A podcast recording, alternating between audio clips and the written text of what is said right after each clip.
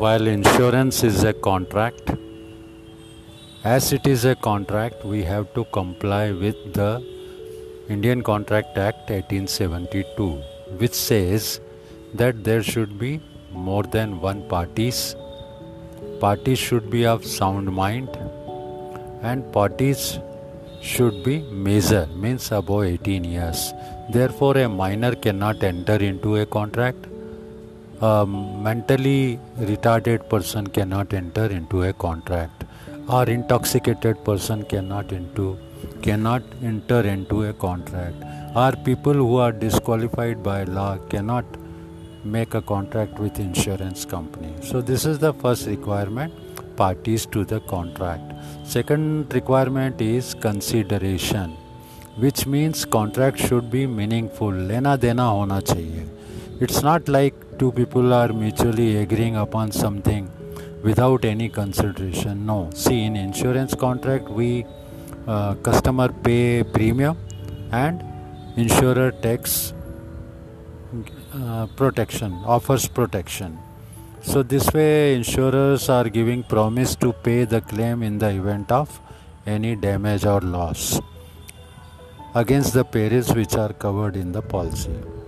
While come to the normal transaction, say grocery shop, we pay cost and we get the material immediately. Whereas in insurance, material is not handed over to you immediately.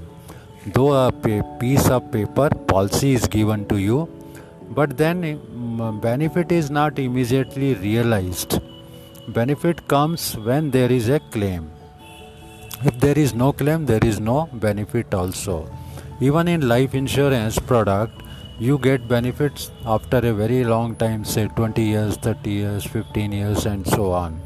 So where we do not get immediate benefit is known as intangible. So insurance is a contract of intangibility.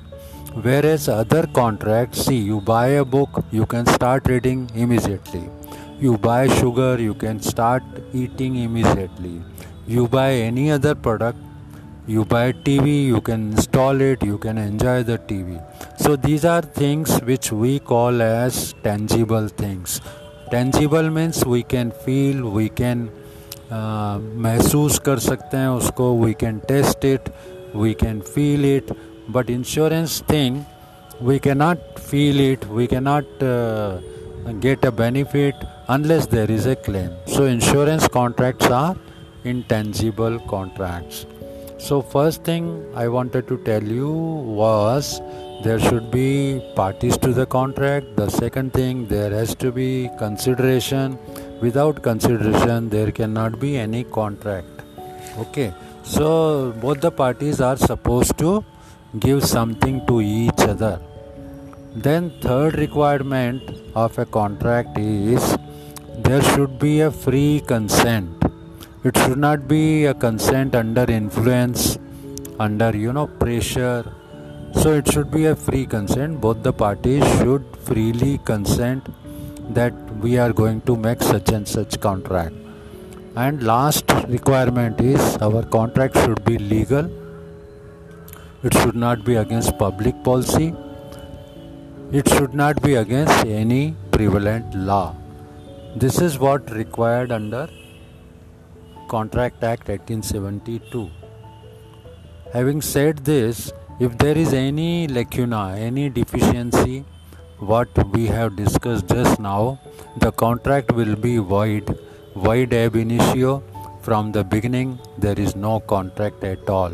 So all these requirements are supposed to be completed, fulfilled by parties who are making the contract, any contract, whether it is commercial contract, whether it is insurance contract. Okay, thank you, bye-bye. mohanvatnani@gmail.com. Write me with your feedback. Have a nice day.